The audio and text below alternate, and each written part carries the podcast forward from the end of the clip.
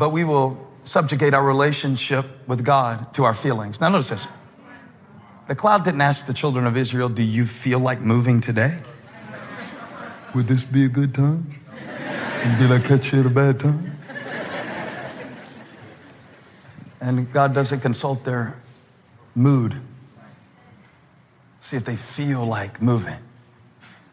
I don't have to feel it. I'm not being led by my feelings. I'm led by my priorities.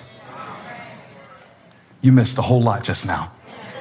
It wasn't a real shouty statement, but it is the difference between mature faith that will get you through the wilderness and the kind of faith that goes up and down and flows like this and has you going all around to all different people all the time. God sent them the cloud to teach them to prioritize. Everybody say prioritize. Some people came to church today because they felt like it. Other people came to church today because this is the day the Lord has made. I set this time aside. And the less I felt like it, the more I knew I needed to do it. Because I am not, watch this, seek first the kingdom of God and his righteousness. That is a statement of priority, not a statement of feeling, not a statement of preference. If I did everything I felt like doing, I would have a prison ministry from inside the prison. If I preached when I felt like preaching, you would hear three sermons a year from me. I didn't preach because I felt like it, although I did today. I feel like preaching today. I can't explain it. A little extra caffeine will work a wonder in your soul. But even if I didn't feel it, it's 11:30 and here come the people and the word of God is here and somebody needs it.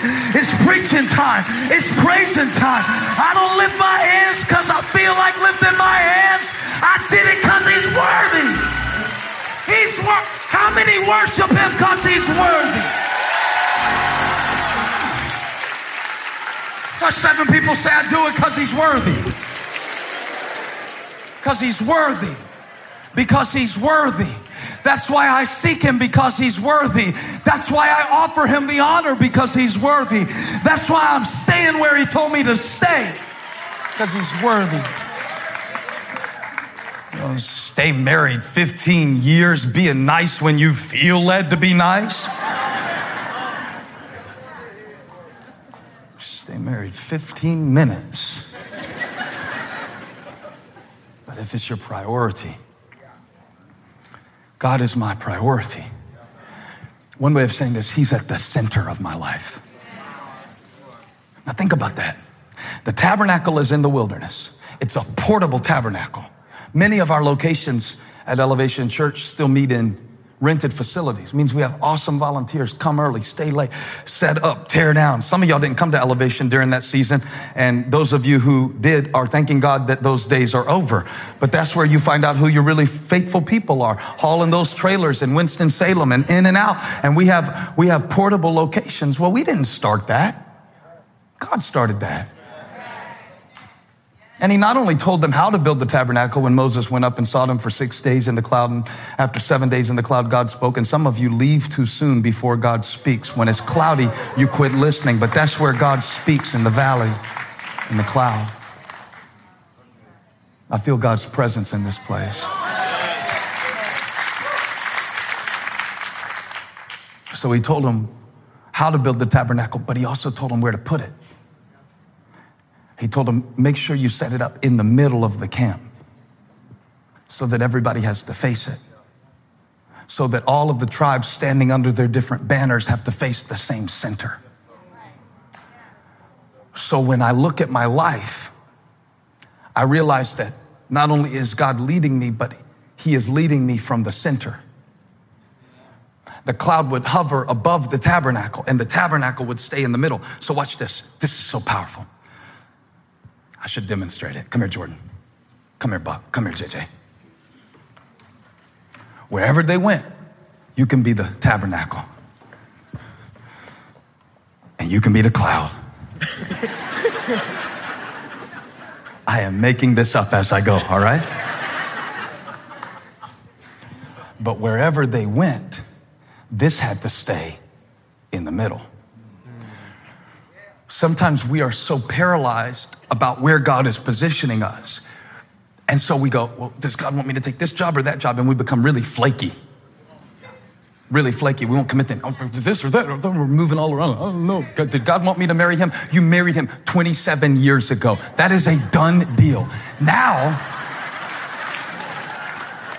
what you got to do is keep the presence of God in the middle. And so when God moves, move. You just got to, come on, Buck, you're helping me with this. doing a terrible job at it right now, but so think about that. Now, listen, listen. Of all the ways God could have led them, this is a strange scenario. strange. How many would agree this is strange? Because if you want the people to get up and go, put them on a schedule. That's just some parenting advice, by the way. You decide to have a baby, LJ, put them on a schedule. Yet God does the exact opposite of what every parenting book tells you to do. He wants to teach his children something. So the Bible says that sometimes the cloud would stay for like two days and then it would move. So they had to move because they had to keep thing in the middle. And then it would stop and they would stop. Sometimes the cloud would stay for a year. I want you to think about this. Just stay right there.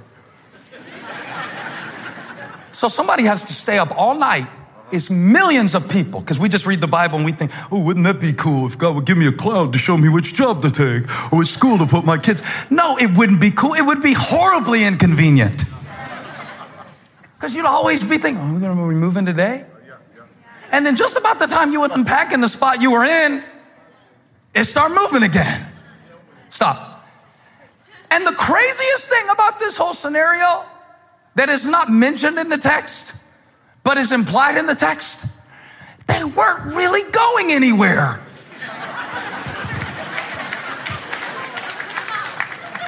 if you know your Bible, come on, you know your Bible, Jonathan. At least you should. You're an ordained minister of the gospel of Jesus Christ. Buck's just a security guy.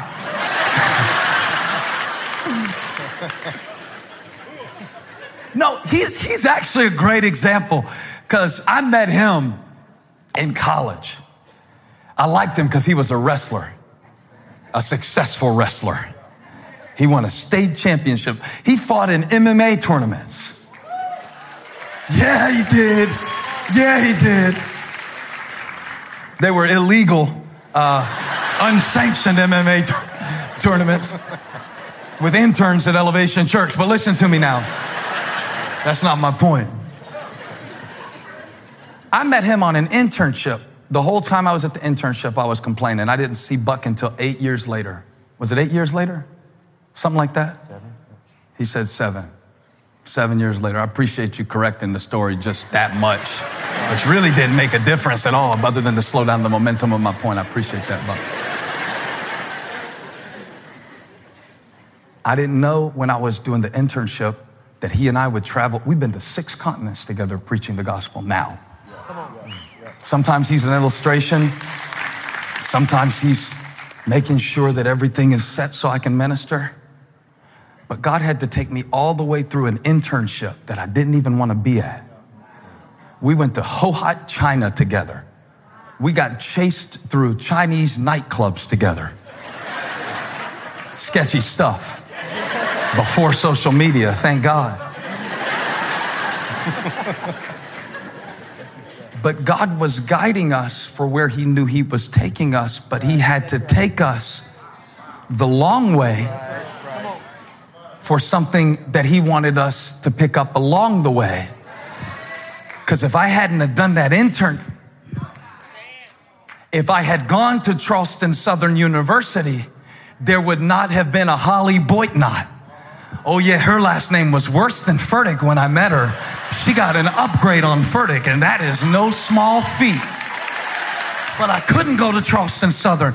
They had to take my scholarship away because I had to go to Tigerville, South Carolina, in the mountains, in the woods where boys and girls are not even allowed to look at each other across the street because it's a Baptist school. I had to go to the Baptist school to get a Boitnott girl because God knew He was calling us to. St- I'm trying to say that if you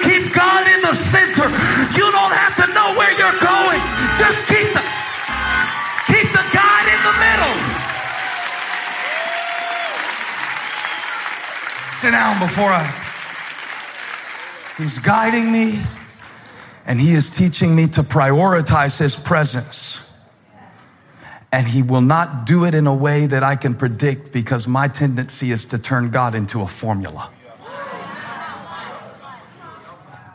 And you know as well as I do that if God had moved that cloud at 7 p.m. every Friday, they would have become more dependent on the system than the source.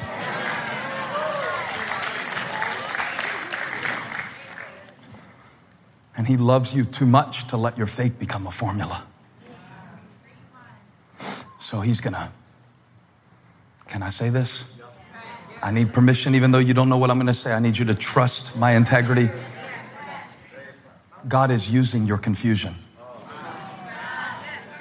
And I can hear it right now because on, on 1 Corinthians 14 on Facebook, they're going to put 1 Corinthians 14 on. There's people that sit around on Facebook and they have nothing better to do. They're going to say, on this clip, they're going to say, but God is not the author of confusion. I read the same verse. It's talking about having an orderly worship experience. And so it says God is not the author of confusion. In other words, don't everybody try to talk at one time or nobody's going to hear what anybody's saying. That is the context of that verse. He's not the author of confusion. That doesn't mean he won't use confusion. You know what I believe? The only path to true confidence is through confusion. Because only after you've been through the confusion and after you've been through the valley can you say, The Lord is my shepherd.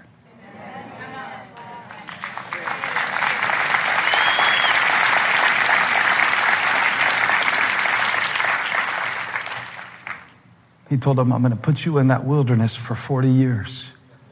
But while you're there, I'm going to train you to trust me. I'm going to train you. See, we are so destination minded. But the cloud didn't move because they needed a new destination. Study this sometime. They got manna wherever they set up camp. The only reason that God moved them around was so that they wouldn't get stuck in one system. God said, I don't want you to get stuck in a system that will short circuit your faith. So I'm going to allow life to throw you off balance from time to time. And I'm going to put you in some situations where you don't feel certain because you can't have your certainty and God's confidence.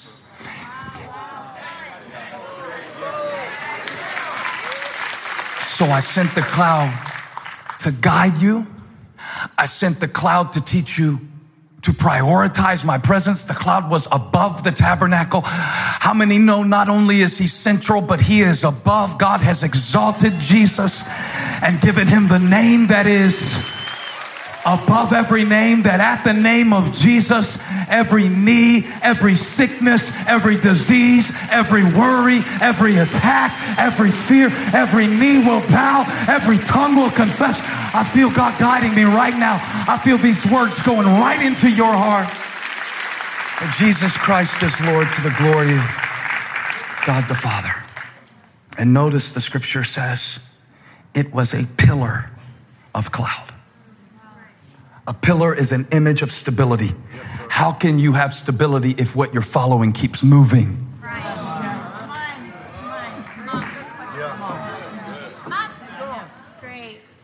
So, so Jesus is getting ready to be taken up. Okay, he's resurrected from the dead. I'm fast forwarding like a couple thousand years. And he looks at his disciples and he knows, like the children of Israel, they have never been this way before. He's got a mission for them. He said, You will receive power. Somebody shout power. Because God's presence is God's power. It's not an accessory, it's not a bonus feature. God's presence is God's power. Up until this time, they have been relying on God's presence in the visible form of Jesus Christ. But you got to watch this. Something shifts. And just before Jesus leaves the earth, he's already taken the keys to death, hell, and the grave. He's already paid the price for the sin that stood and kept record against us. He's already nailed your condemnation to the cross. He's already carried your shame. He's already borne your burden. He's already taken your sorrow. And now he's standing and he's resurrected and he's about to ascend into heaven to be seated at the right hand of God the Father Almighty, from whence he shall come to judge the quick and the dead. And he looks at his disciples and says, You shall receive power when the Holy Spirit comes on you, and you will be my witnesses. Watch this in Jerusalem, in Judea, in Samaria to the ends. I am sending you into an unstable world with a sure foundation, and you will be my witnesses in Jerusalem, Judea, Samaria, at the ends of the earth. And watch this. And when he had said this, he was taken up before their very eyes, and a cloud hid him from their sight. And they couldn't see him anymore but they didn't need to see him anymore. Because when he sent his spirit,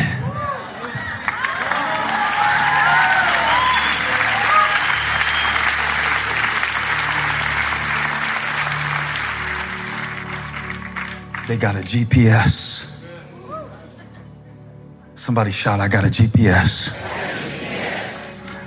I don't have to stay lost and lonely and confused and uncertain anymore. Jesus said, I'm, Today is the day. All systems go. Today's the day you get your driver's license and you will receive power when the Spirit comes on you. Hey, thank you for watching. Make sure you subscribe to this channel so you don't miss a single video or live stream. And share this video with a friend. And don't forget, you can join me live every Sunday. Thanks again for watching.